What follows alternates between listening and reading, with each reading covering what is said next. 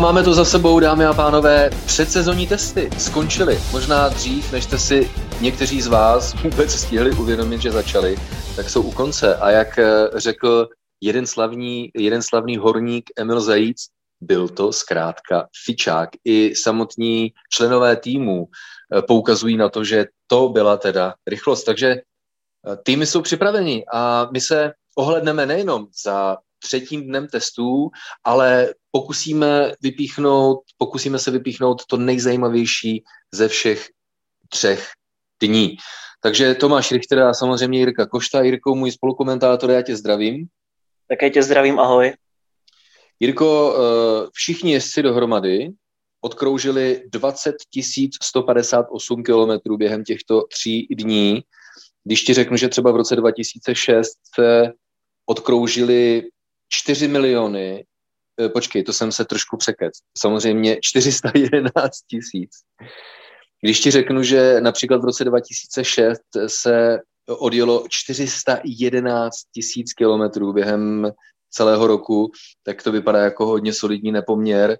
Takže co ty si o tom myslíš, když už to máme takhle za sebou a nemám vyloženě pocit, že by se všechny týmy a všichni si dokázali připravit. Na straně druhé mě to přišlo o to víc vzrušující, alespoň mě osobně. Je to rozhodně velká změna, ale jenom když to vypíchneš eh, mezi rokem 2006 a 2021, protože na druhou stranu se zase vyvíjí ta technologie simulátorů, různých eh, větrných tunelů a tak podobně, Tudíž si myslím, že postupně si na to týmy zvykly a už to není takový rozdíl, byť samozřejmě není nic jednoduššího, než vzít auto na trať a projet si to a jezdec nejlépe ucítí přímo ve voze, co, co je špatně, co je dobře a na čem zapracovat. Takže zkrátka asi to není úplně ideální pro všechny pro týmy, které měly problémy. Dostaneme se k tomu. A co na to říkáš ty? Myslíš si, že je to dobře, že jsme se vydali touto cestou? Člověče, ty jsi mě vnuknul myšlenku hodně zajímavou, že ty kilometry, které dnes fyzicky chybí na závodní dráze, tak se přesunuly do eh, velkokapacitních a velmi eh, výkonných serverů, do počítačových eh, simulací a dalších takovýchhle věcí, takže to už vlastně nikdy nespočítáme, kolik kdo kilometrů odjel, ať už reálně na závodní dráze nebo virtuálně v nějakých počítačových simulacích. Uvidíme, jenomže Jirko, mě to nedá. Ještě předtím, než rozebereme to, co se odehrálo v uplynulých třech dnech, tak eh, dneska jedno smutné dvouleté výročí. Eh, tehdejší technický delegát, bezpečnostní delegát a dlouholetý ředitel závodu Charlie Whiting zemřel v tento den před dvěma lety náhle a nečekaně eh, před začátkem velké ceny Austrálie. Nebudu vůbec skrývat ten fakt, že jsem to tenkrát eh, docela obrečel, protože Charlieho Whitiga jsem měl hodně rád. No aby toho nebylo málo, tak eh, včera se k nám donesla zpráva, že britská komentátorská legenda, můžeme říci celosvětová komentátorská legenda, protože přenosy s jeho komentářem se pak různými cestami dostaly i k českým a slovenským fanouškům. Eh, Mary Walker zemřel ve velmi řekl bych, úctyhodném věku 7 a 90 let. Pěkný věk, nádherně prožitý život. Jednou to všechno, tak říkají, musí skončit, ale stejně moje srdce pláče. Moje srdce také pláče samozřejmě. Je to velká legenda a pro mě tak nějak i vzor, že se dá Formule 1 komentovat i trošičku jinak, než jenom třeba fakticky a informativně jsou tam samozřejmě v jeho projevu byly hlášky a momenty, které nemůže nikdo nikdy zapomenout. Člověk, který bude určitě chybět v motorsportu, člověk, který tak nějak psal společně tu historii Formule 1. A jak řekl velmi pěkně eh, v reakci na eh, moje smutky ze včerejšího večera náš kolega a také, troufnu si tvrdit, eh, žijící legenda Martin Straka, není vlastně důvod smutnit, protože uh, duch Mariho Volkera tady s námi bude pořád. Three lines, four lines, five laps. Pause. Go, go, go. And Schumacher gets away well. And Senna sprints away, but Alain Prost takes the lead. It's happened. Alain Prost has taken the advantage. Senna is trying to go through on the inside, and it's happened immediately. This is amazing. Senna goes off at the first corner, but what has happened to Prost? He has gone off too. Well, that is amazing, but I fear absolutely predictable. So that's it then, folks. Um, that's the last from me. All I can say is that it always has been a pleasure, and I hope you will enjoy Grand Prix racing from now on. Goodbye. Takže Mari, eh, děkujeme za všechno, nejenom za inspiraci tvého profesního umění, ale také za, za inspiraci toho, jakým úžasným člověkem jsi byl a jakým budeš i nadále, ať už seš, kde i seš. Tak, ale jak jsme slíbili, pojďme eh, se vrátit eh, k přípravným testům před začátkem sezony 2021. Různí analytici, inženýři a lidé, kteří pracují v zákulisích, tak analyzují v podstatě každý okruh, který daný tým zahede a snaží se sestavit nějaké výkonnostní pořadí. Já se tomu možná vyhnu. Byť jsem měl v plánu nastínit, jaké by to pořadí mohlo vypadat, ale upustil jsem od toho, protože včerejší pořadí, které sestavili tihle odborníci na základě druhého dne testů, tak si myslím, že dneska neplatí. Takže výjdu spíše z nějakých komentářů, koncenzů a začněme Ferrari, protože lidé v zákulisí obecně a schodně kvitují, že Ferrari s piloty uh, Charlesem Leclerkem a Carlosem Sainzem Jirko, tak sice nevíme kam, ale prostě výkonnostně se posouvá dopředu pro letošní rok. Já tak nějak stále netuším, co si o tom úplně myslet a o výkonnosti Ferrari. Nicméně doufejme, že to nebude horší, než to bylo loni, kdy Ferrari mělo katastrofální sezónu a nejhorší za posledních 40 let, jak už jsme zmiňovali. A pravděpodobně konečně pohoná jednotka bude trošičku lepší. Pochybuju, že by ji mohli zhoršit, pokud do toho nezasáhne nějakým způsobem třeba FIA. A co se to se, týče... To se, stalo asi, to se stalo asi loni, ne? asi. uh, a Doufejme tedy, že Ferrari zapracovalo i po aerodynamické stránce. Nepřišlo mi, že by Ferrari něčím tak nějak vyčnívalo na rozdíl od jiných týmů. Přišlo mi, že je to opět taková tradiční evoluce daného konceptu, jak Ferrari má ve zvyku, ale nic, z čeho bychom si takzvaně sedli na zadek, upravili trošičku přední křídlo, nos monopostu a pro mě osobně je to velká záhada, jak na tom italská staj bude. Nevím, jak pro tebe teda, Tomáši. Ale jako nevíme, zkrátka nevíme, vycházíme z nějakých, eh, eh, řekl bych, doznání a přeřeků, nebo možná eh, neopatrných vyznání toho, co lidé vědí. Zmiňovali jsme hodně Mika Salu a samozřejmě máme na mysli jeho narážky na to, že Ferrari už nemusí povinně škrtit svůj motor, jako tomu bylo údajně v důsledku nějakého trestu. Každopádně Ferrari už se trošku připravuje na začátek sezóny a Matia Binotto před několika hodinami prohlásil, hele, už tu maximální rychlost na rovinkách nemáme tak špatnou jako loni. Už nás to nebude handicapovat tak jako loni. Všechno to dobře do sebe zapadá, protože zatímco Ferrari prezentuje výkonnostní vzestup tím, že udělali novou aerodynamiku, postavili nový motor, tak ti jiní, kteří třeba něco vědí ze zákulisí, tak říkají, hele, Eh, Ferrari bude propuštěno z takového pomysleného výkonnostního vězení. Samozřejmě ve spolupráci s novou aerodynamikou Charles Leclerc a eh, Carlos Sainz si pochvalují, zejména Leclerc, který samozřejmě zná Ferrari z předchozích sezon, tak říká, hele, to auto je stabilnější aerodynamicky a našel jsem jakýsi pomyslný mír nebo klid ve vztahu s autem, takže to jsou všechno dobré známky, ale samozřejmě jak vysoko Ferrari výkonnostně bude, to si nedokážeme odhadnout. Byť Carlos Sainz celkově souhrně za uplynulé tři dny zajel třetí nejrychlejší čas, když to například Charles Leclerc byl až 13.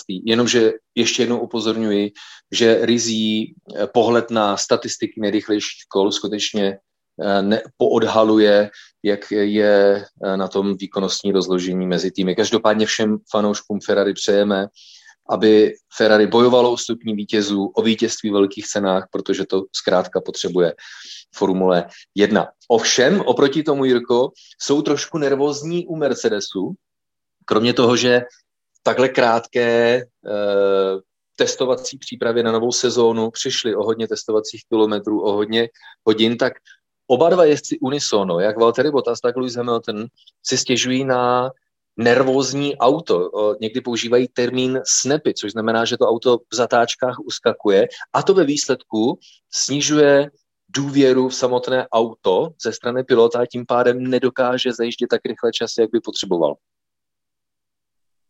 Dost možná to je způsobeno tím, jak se upravovaly pravidla ohledně podlah, o čem jsme se bavili minule. A Mercedes tak asi hledá ztrátu aerodynamiky a přítlaku na zadní části vozu. Zkouší pravděpodobně jiná nastavení na monopostu V12 a přijde mi, že i technické problémy v podobě převodovky nepomohly Mercedesu. Toto Wolf to zmiňoval, že bije na poplach, že to není úplně dobré pro Mercedes a samozřejmě známe, jak Mercedes v posledních letech strašil a pak si dali pro oba poháry za vítězství jak v týmech, tak v jezdcích. Nicméně šéf týmu Mercedes říkal, že se může klidně stát, že kvůli převodovce ani jeden vůz nedojede první závod sezóny v Bahrajnu. A jak říkáš, část, zadní část monopostu Mercedes je hodně smíkavá, přetáčivá. Dnes měl Lewis Hamilton při nájezdu do ostrého kola taktéž hodiny při vjezdu z poslední zatáčky a to je věc, kterou si nepamatuju, že by Lewis Hamilton zaznamenal. Takže asi zkrátka tam je nějaká nervozita a nejistota v podání Mercedesu. Určitě otázkou je, jestli ta nervozita je dána eh, o ním řešením okrajů podlahy eh, a zadních částí, kdy eh, Mercedes představil různé eh, aerodynamické ploutvičky a zkrátka dalších aerodynamických prvků, jestli je to něco, Eh, čemu oni věří a jenom to auto je na začátku nervózní na reálné závodní dráze a budou muset ladit. De facto cesta, kterou po léta eh, šlapal Red Bull, který naopak je na začátku letošní sezony velmi stabilní, takže nezbývá než eh, čekat, jak to doopravdy bude. Každopádně se asi shodneme v tom, že i přes to všechno, že například Lewis Hamilton zajel až pátý nejrychlejší čas souhrně přes všechny tři dny a Valtteri Bottas byl až devátý, který říká, jo, jo, jo, my jsme vozili eh, ty pytle s pískem, my jsme prováděli onen sandbagging, jak se říká, právě to uh, vození uh, pytlů s pískem, kdy zakrývají skutečnou kvalifikační rychlost. A já tomu do určité míry věřím, protože už dlouhodobě se Mercedes tak nějak vyhýbá soustředění na kvalifikační simulace na jízdu na rychlé kolo a skutečně ve velkém a houževnatě zkouší jízdy na delší vzdálenost, na pneumatikách tvrdší specifikace. Jenom proto letos měl přeci jenom podstatně menší prostor. Takže uvidíme každopádně v našem řebříčku, i když jsme říkali, že žádný dělat nebudeme, tak Mercedes přeci jen mírným favoritem, byť soupeři budou silní. Mezi tyhle soupeře, Jirko, ale asi nebude patřit Alfa Romeo, rekordmana Kimiho Raikkonena, byť ten si stěžoval a tím pádem potvrzuje naše teorie, že je motor Ferrari na tom o něco lépe, ale asi to nebude jediný motor Ferrari, který pomůže týmu Alfa Romeo, byť Alfa Romeo je tým, který společně s týmem Alfa Tauri, se nám to trošku motá, tak odjel největší počet kol ze všech týmů, celkem 422, tedy dohromady 2283 kilometry Alfa Tauri Jirko asi bude patřit do středu pole, ale kam? Do toho středu blíže špici, anebo spíše blíže uh, konci výsledkové listiny? Já si myslím, že Alfa Romeo jde podobným stylem jako Haas, tudíž letos už to tak nějak doklepe a bude se soustředit na sezónu 2022, kdy se mění technická pravidla dost zásadně. Každopádně nějaké novinky tam jsou, měnil se tvar krytu motoru, podlaha se také měnila i drobné detaily na monopostu Alfa Romeo a očekávám, že nebudou na tom plně dobře, řekl bych, podobně jako v loňské sezóně, ale to, kolik odjeli kol, je samozřejmě dost důležité, protože mají potřebná data a vědí, že se mohou na své monoposty spolehnout. Alfa Romeo i loni tak nějak obecně netrpěla většími technickými problémy a to jim může dát nějaké body po tom závodech. Nějaké body to určitě budou na to, jak moc velké a v jaké míře si skutečně budeme muset počkat. Nevíme. Uh, dalším týmem, který ale naopak uh, si odnáší uh, spokojené pocity z testu, tak je Red Bull, jmenovitě Max Verstappen. Už jsme nastínili, že můžeme vstup Red Bullu do těchto testů a tím pádem do sezóny považovat za úspěšný ve srovnání s předchozími lety.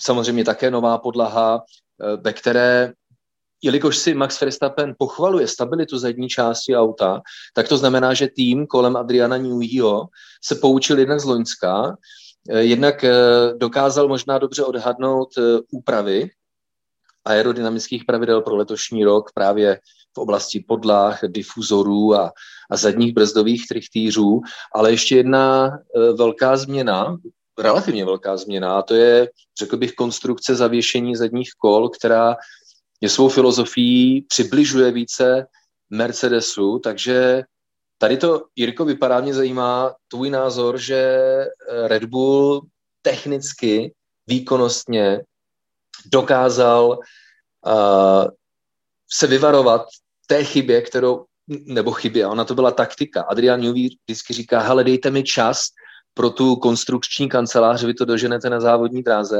A možná v důsledku toho, že k dispozici měli týmy pouze tři dny testování, tak Adrian Newey tentokrát musel to auto připravit ne na první velké ceny letošního roku, ale skutečně už na začátek krátkých předsezónních testů.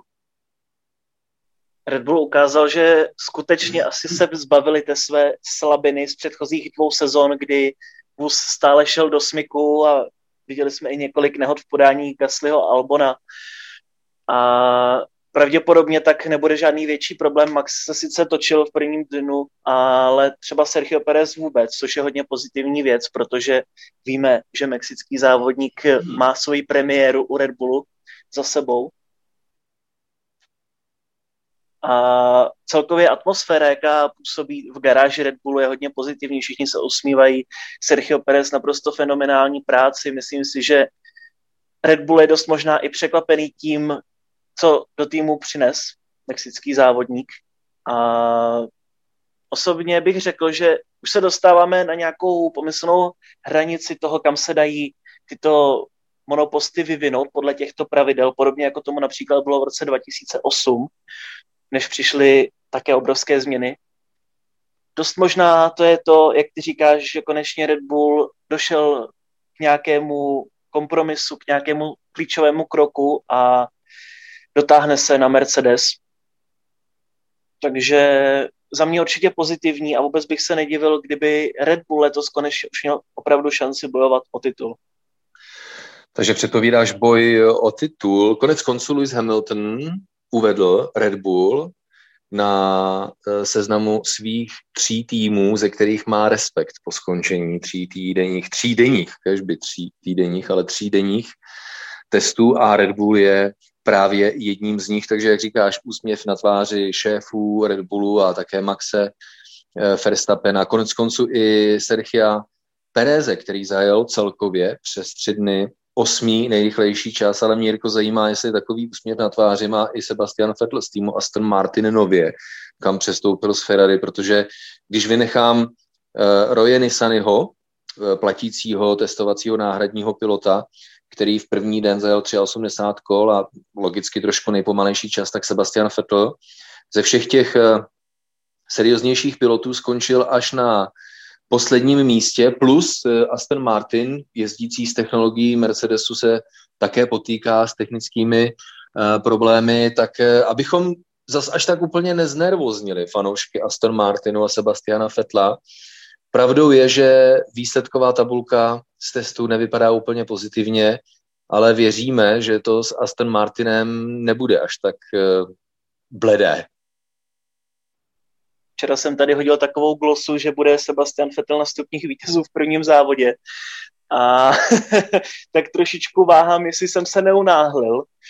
Je vidět na Fettlovi, že jaký měl hype a strašně velkou radost z toho, že přešel k Astonu, tak najednou už je začíná být trošičku vyčerpaný, byly to náročné tři dny pro Aston, nicméně lepší, jak se říká, lepší v testech než během závodu, takže já to nevidím úplně špatně, může tam být skutečně jenom problém s nějakou, zásad, s nějakou neméně zásadní věcí.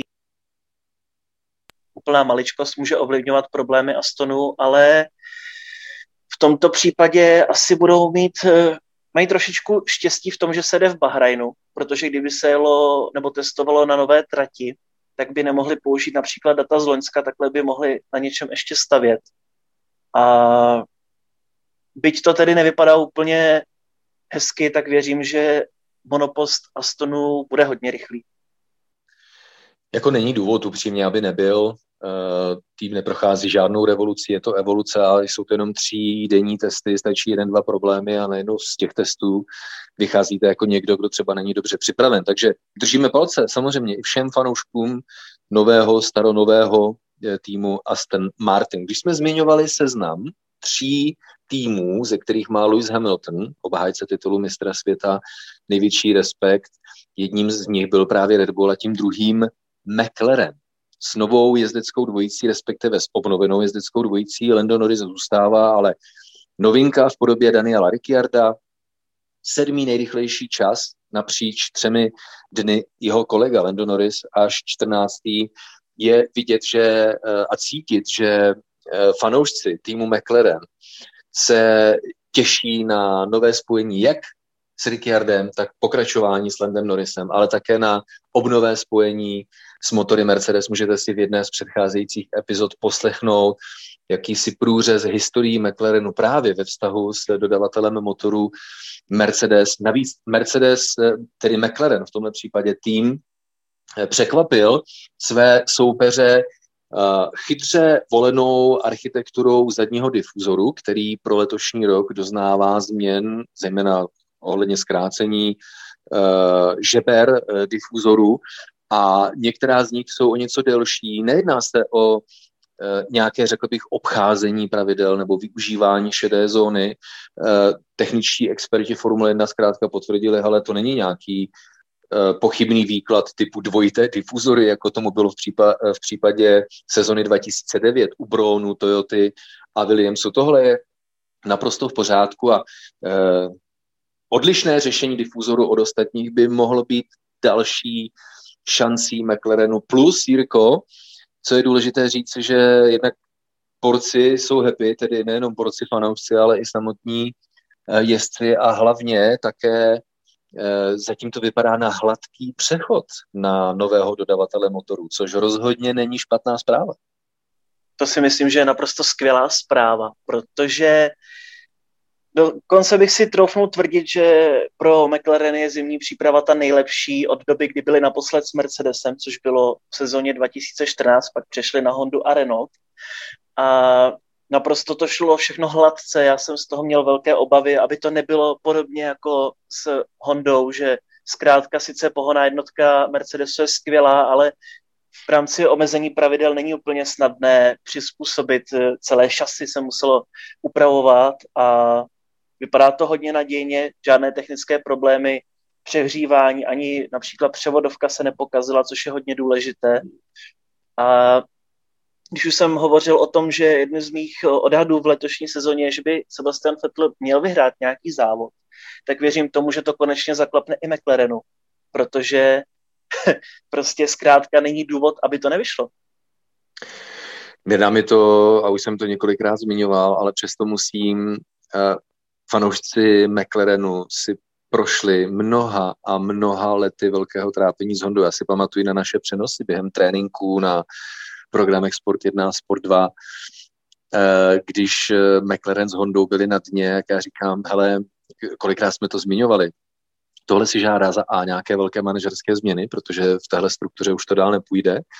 A až k něm manažerským změnám dojde, tak bude trvat několik let, než se McLaren odrazí od jedna. A tady to je a je to tři, čtyři, eh, pět let skoro zpátky, teď konec konců to bylo rok 2016, že, kdy McLaren začal závodit s Hondou, to už je... To 2015 už je pět, dokonce. ano, 2015, děkuji za upřesnění. Ano, 2014, začátek hybridní éry, přesně tak. A Honda, ta se připravovala o rok déle, takže 2015, takže před šesti lety. Jako, mně to přijde jako včera, kdy jsme se bavili o tom, jak nás trápí eh, ta výkonnostní nespolehlivost a, a absence rychlosti, jak jsme vyzývali fanoušky McLarenu, buďte trpěliví. No a Jirko, já si myslím, že jako jejich doba, tedy doba fanoušků McLarenu, přichází právě teď a mají se na co těšit a mohou se těšit, si myslím, z velmi solidních výkonů, které můžeme rozhodně v letošní sezóně očekávat od McLarenu. Rozhodně, rozhodně. Tím bych to chtěl ještě zakončit. Když jsme viděli v loňské sezóně, že Carlos Sainz malem vyhrál Grand Prix Itálie, nehledě na červené vlajky a restart závodu, v podstatě bojovali oba dva McLareny s Mercedesem Louise Hamiltona, tak věřím, že letos to zaklapne. Až bude nějaký chaotický závod, budou tam odlišné strategie, které McLarenu jdou hodně dobře v posledních dvou, třech letech, tak to zkrátka zapadne. Já jsem si tím na 100% jist, že přijde vítězství. Já jsem za fanoušky hrozně rád a myslím si, že to bude jeden z nejvíc sexy příběhů eh, letošní sezony. Ona jich je teda celá řada, bude jich celá řada a to je jeden ne hlavní faktor, eh, který způsobuje to, že se na letošní sezonu hrozně moc těším. Ještě jednou se musím vrátit k onomu seznamu tří týmů, ze kterých má obhájce titulu mistra světa Lewis Hamilton respekt. Zmiňovali jsme Red Bull, je to právě McLaren, ze kterého mají nejenom Lewis Hamilton, ale i další soupeři respekt a nevím, do jaké míry vás překvapí nebo nepřekvapí třetí tým, který je na Hamiltonově seznamu. A je to bývalý Renault, Alpine, člověče. Uh, neříkám, že by nějak oslnil, máme pocit, že to bude lepší, než to doposud bylo s Renaultem, tak mě zajímá jednak eh, tvé očekávání, Jirko, a pochopitelně mě, už jsme rozebrali premiéru Fernanda Alonza vůbec fakt, že se vrací do Formule 1, ale jak moc těžké to bude mít jeho týmový kolega Esteban Ocon s Fernandem Alonzem. Není to právě Alonso, když už teda se Mercedes pokusil Oconovi zničit kariéru podobně jako Stofflu Fandornovi a dalším, tedy ne, že by měli špatnou kariéru, ale zkrátka není ve Formuli 1. Okon, když bojoval se Sergiem Perezem eh, dva, tři roky zpátky eh, ve Force Indy, tak eh, jsme prečili nad tím, že Okon nemá místo, ale loňský rok to bylo pro ně hodně těžký, protože ten restart byl takový tuhý. No a teď čelí dvojnásobnému mistru světa Fernandu Alonsovi, který je rozhodně duševně vyléčen a rozhodně při chuti. Esteban Ocon letos musí ukázat něco neuvěřitelného a něco, co ještě ve Formule 1 neukázal, protože pokud to bude jako loni, tak uh, určitě půjde z kola ven sice druhé místo v Bahrajnu, ale tomu spadlo do klína, nebudem si nic nalhávat. A hodně ztrácel na Ricarda.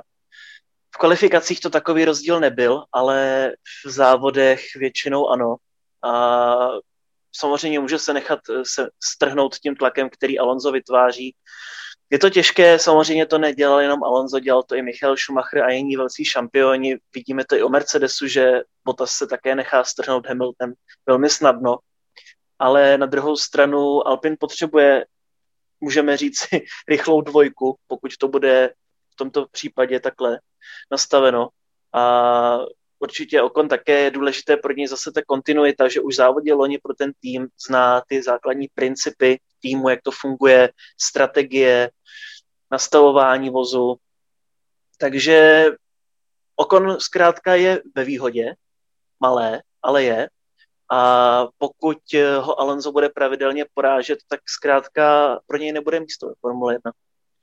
Snad se eh, na mě fanoušci Cyrila, aby to byla, nebudou zlobit, přeji tomuto manažerovi eh, mnoho úspěchů, ale jsem v očekávání, že nová manažerská struktura bývalého týmu Formule 1 Renault, dnes Alpine, přeci jen bude trošku jiná, bude, řekl bych, taková konstruktivnější, a více zaměřená na racionální rozvoj, progres a hlavně sebereflexy v této konstelaci managementu Fernanda Alonza, Okona a nové budoucnosti týmu Alpin, tak je to směs, která si myslím, že je také vzrušující. No, myslím si, že uh, Yuki Tsunoda, japonský závodník, velmi malého vzrůstu, ale to je pro něj pochopitelně jenom výhoda a nově potvrzený tým, uh, nově potvrzený jezdec týmu Alfa Tauri, tak, tak jak já to cítím, tak si velice rychle eh, svým uh, umem, nadáním, talentem a také přirozeností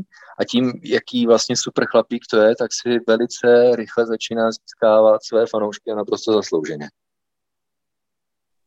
Určitě a musím říct jednu takovou zvláštní, dost možná vtipnou věc, že ještě v roce 2018 Yuki Tsunoda závodil v japonských formulích 4 a už ho máme ve Formule 1 ve svých 20 letech. Zároveň to bude úplně první jezdec Formule 1, který se narodil v 21. století a bude zde startovat. Ale tím, jak si prošel jednotlivými sériemi, vyhrál ve Formuli 3 závod v Itálii, i když mu ta sezona úplně nesedla, loni také vyhrál ve dvou nebo třech závodech, teď nevím přesně, ve Formuli 2.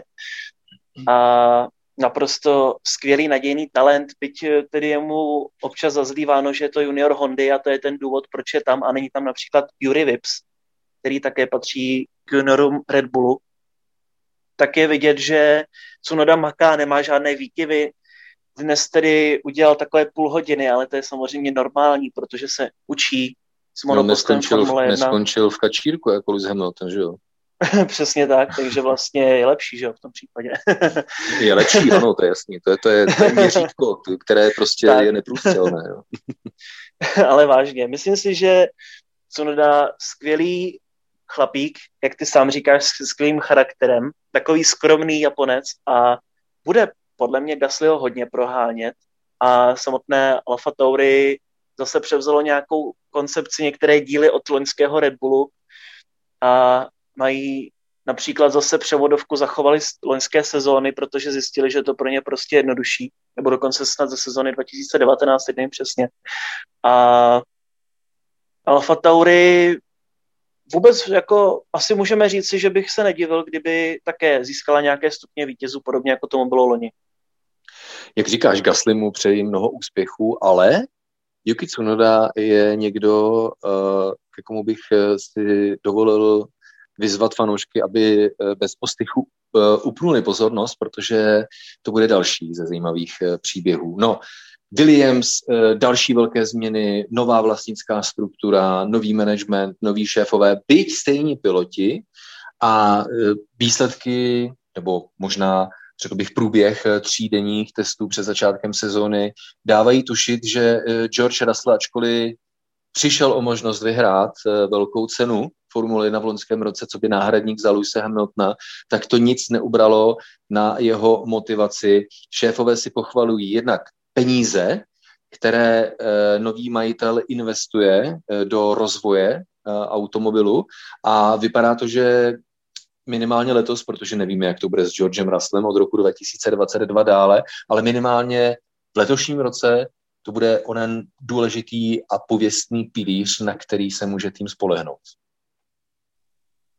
Určitě bude Russell ten pilíř, jak ty říkáš, protože mám pocit, že Latifi se za ten rok ve Formule 1 nikam neposunul, bohužel, a nechci ho tím urazit, ale je stále takový nejistý, dělá podle mě i v těch testech úplně jakové základní chyby. A samozřejmě nemusíme nic skrývat, je tam Latifi především díky velkým investicím v podobě sponzorů, tudíž peněz a ty Williams potřebuje k tomu, aby nějakým způsobem přežil, byť nové vedení zainvestovalo také hodně.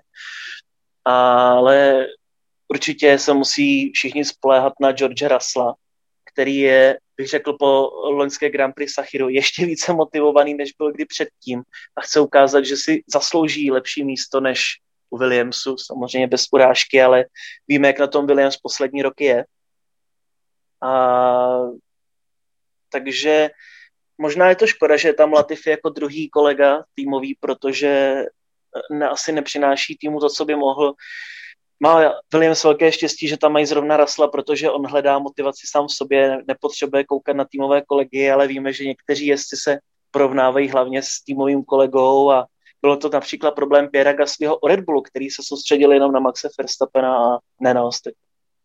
Nemůžeme asi od Williamsu letos čekat žádné zázraky, ale upřímně nové základy, které jsou pokládány za účelem stavby nové budoucnosti Williamsu, tak nevypadají vůbec špatně. Takže jim budeme držet palce.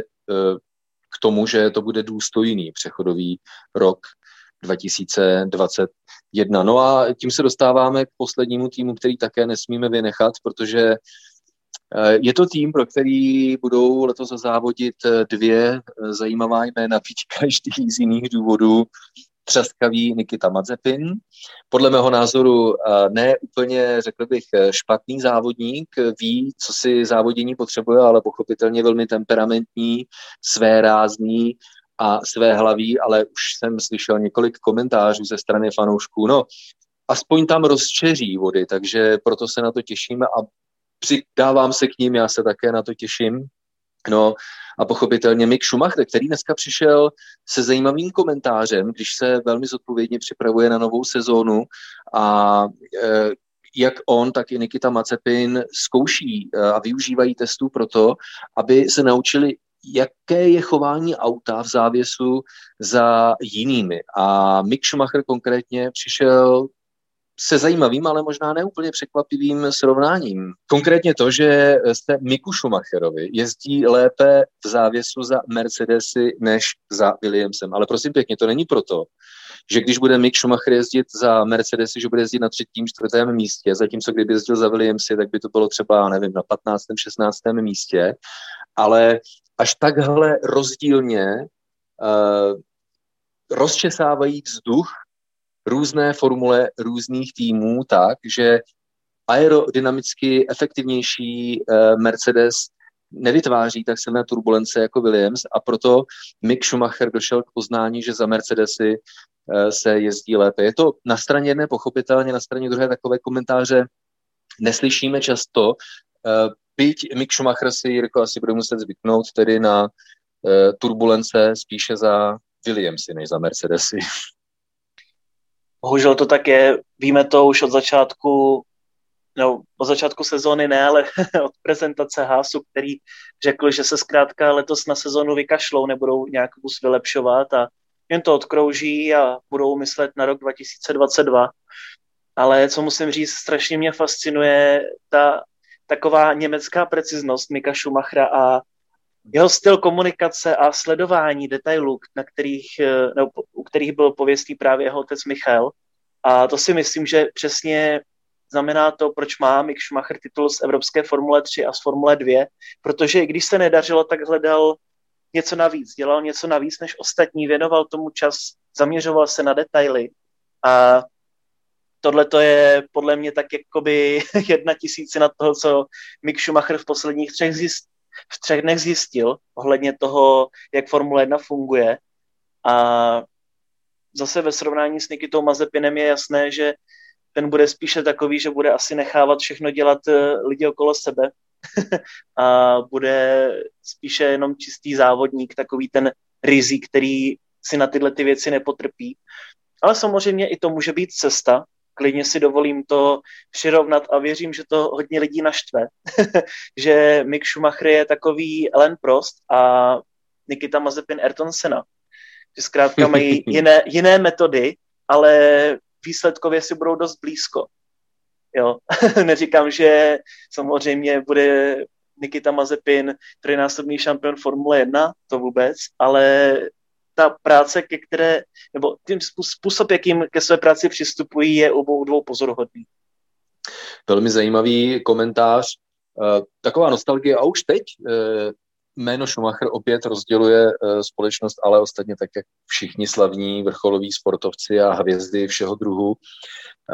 Někteří se těší z nostalgického návratu jména Schumacher do Formule 1, druzí už začínají trošku komentovat to nen marketing eh, kolem jeho osoby, který eh, je silně aktivní už několik let a to má souvislost s aktuálním příběhem, že zatímco ostatní piloti, jako například sedminásobný mistr světa Lewis Hamilton, je eh, indikován v grafice, televizní grafice během přenosů jako ostatní piloti použitím prvních tří písmen nebo nějakých písmen pouze z příjmení u Lewisa Hamiltona, tedy Ham, tak u e, Miky Schumachera je to MSC, to znamená první písmenko z jeho jména, které je skoro okolností stejné jako u jeho táty Michaela, no a pak eh, zbytek eh, z jeho příjmení.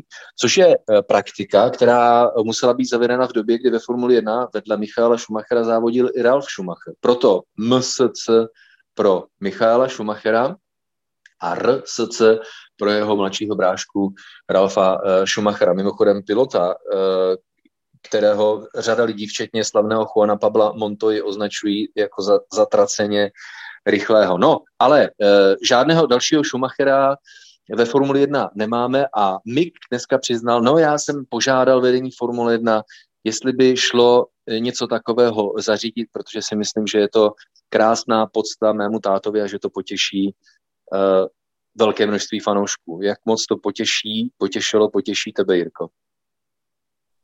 Je to věc, která podle mě není zakázaná, ale automaticky se berou zkrátka první tři písmena z příjmení. Ale myslím si, že když by tam chtěl například Fernando Alonso FAL, tak to nebude problém. A samozřejmě je to moc hezké gesto. Věřím, že i ti, kteří nemají Schumachera, jak Michala nebo Mika rádi, nebo mu nefandí, tak tohleto je vrátí zpátky do nějakých svých mladších juniorských let. A když pak vidí ještě v tabulce pod tím Kimiho Raikkonena, Maxe Verstappena a Fernanda Alonza, tak to skutečně připomíná sezonu 2001 například. A proč ne, zkrátka? Mně osobně se to líbí, já jsem rád, že to je zase něco netradičního. Klidně, ať si tam jestli dávají tenhle ten způsob jména, jak chtějí. Když budou všichni vědět, co to znamená, tak proč ne? Ale máš pravdu, že o to zažádal až teď, protože si pamatuju, že když jsem měl jet Grand Prix Eifflu na Nürburgringu, tak uh, tam ještě svítil Mick Schumacher v tabulce jako SH, SH nebo SC. tak. ale je fakt, že to není tako, eh, ale jako já myslím, že to funguje, protože SCH zdaleka nevypadá tak sexy jako MSC. Takže podle mě to zafunguje. Jo? Samozřejmě. No, ale eh, netradičně delší podcast dneska, já se za to omlouvám, pokud jste ho nestihli doposlechnout, než jste dojeli do práce, než jste eh, zvládli svoje rutiny předtím, než musíte sáhnout ke svým povinnostem na straně druhé, pokud patříte mezi ty, kteří rádi zabíjí v těžké době čas a my se vám snažíme eh, tyhle těžké doby zpříjemnit, tak pevně věřím, že to vezmete s povděkem. Máme za sebou tři dny testování před začátkem sezóny, která začíná za 14 dní velkou cenu Bahrajnu, ročník 2021, tak na závěr možná nejdůležitější statistiky. Nejvíce kol odjeli Pierre Gasly, konkrétně 237, před Kimim Raikkonenem, Nikitou Mazepinem, Charlesem Leclerkem nebo Fernandem Alonzem. Nejméně kol odjeli Lewis Hamilton, Lando Norris, Valtteri Bottas, Nikolas Latifi, Sebastian Vettel a Roy Nissany. Pokud bychom se podívali na týmy, tak eh, nejdylnějšími včeličkami byly Alfa Tauri, Alfa Romeo, Ferrari, a dále pak Alpine, Haas, Williams, Red Bull, McLaren, Aston Martin a nejméně kol a tím pádem nejméně kilometrů odjel Mercedes. No a samozřejmě v různých autech hřmí eh, motory různých výrobců, konkrétně čtyř, tak eh, kdo z perspektivy výrobců motorů odjel nejvíce a nejméně kilometrů, nejvíce tedy Mercedes, má hodně zákazníků, celkem 7133 kilometry, jen o něco méně Ferrari, pak méně Honda a pochopitelně nejméně Renault. Oproti eh, sedmi tisícům kilometrů od Mercedesu Renault odjel pouhé 2143 kilometry. Tak a poslední otázka na závěr tohoto podcastu, Jirko, mě zajímá, co budeš dělat příští týden v pátek. no, teď si zařizuju byt, takže se asi budu stěhovat, ale to není ono, já vím, na co se ptáš. Bude nová série Drive to Survive. Takže Přesně tak, na... třetí sezona. Tak, takže samozřejmě se hodně těším a byť pravděpodobně budu v pátek trošičku více vytížený než obvykle, jak se pokusím skouknout všech deset dílů najednou. Asi to protáhnu tak do dvou, do tří do rána, ale neskutečně se těším. Podle traileru to vypadá ještě víc sexy, než to bylo v předchozích dvou sezónách a i komentátoři vlastně na F1 TV si to hodně chválili, že to je daleko lepší, než to bývalo a to víme, že to byla už špička předtím. Už tak to byla zábava veliká, jenom jestli se diváci a posluchači nebudou zlobit, eh, je to výročí jednoho obrovského zážitku, kdy jsem se svým nejstarším synem odletěl na týden před začátkem sezony 2020 eh, na týden do Kalifornie, konkrétně do Los Angeles, kde jsme třeba měli možnost podívat se na závod NASCAR ve Fontáně a když jsme se vrátili, tak tenkrát pak vypnuli svět, už to trvá rok. Já všem přeji pevné nervy a hodně optimismu do toho. Já jsem osobně hodně moc přesvědčen o tom, že i když to nějakou dobu ještě potrvá, tak zkrátka to světlo na konci tunelu je. No a letěli jsme tam a posluchači možná vědí, že druhý obor, kterému se věnuji, tak je letectví, civilní letectví. A měli jsme možnost letět dvoupatrovým Airbusem 380 a cestu z Londýna do, LS, do Los Angeles, neboli letiště LAX, jsem si strávil, jsem si zkrátil právě sledováním seriálu druhé sezóny Drive to Survive, který měl ten den premiéru. Takže prosím pěkně, příští týden v pátek o mě neuslyšíte eh, ani slovíčko, protože hned jakmile se to na Netflixu objeví, tak já pustím první epizodu a nikdo mě nemůže otravovat do chvíle, než skončí epizoda poslední. Jirko, moc se na to těším, stejně tak jako na novou sezónu, která začne o týden později velkou cenou Bahrajnu. V plánu je pořád nějakých 23 velkých cen, zatímco oficiální testy nešlo sledovat na programy Sport 1 a Sport 2 živě. Ono to upřímně by bylo hodně těžké, tak se můžete těšit na páteční tréninky, které budou o, ho, o půl hodinky kratší, už potrvají pouze hodinu, o to nabušenější ty naše informace musí být. Samozřejmě kvalifikace a závody, to všechno živě na programech Sport 1 a Sport 2, co ještě důležitější než to, že se ty velké ceny pojedou, že se uslyšíme s vámi, s panoušky, diváky a nadšenci Formule 1. Moc se těšíme.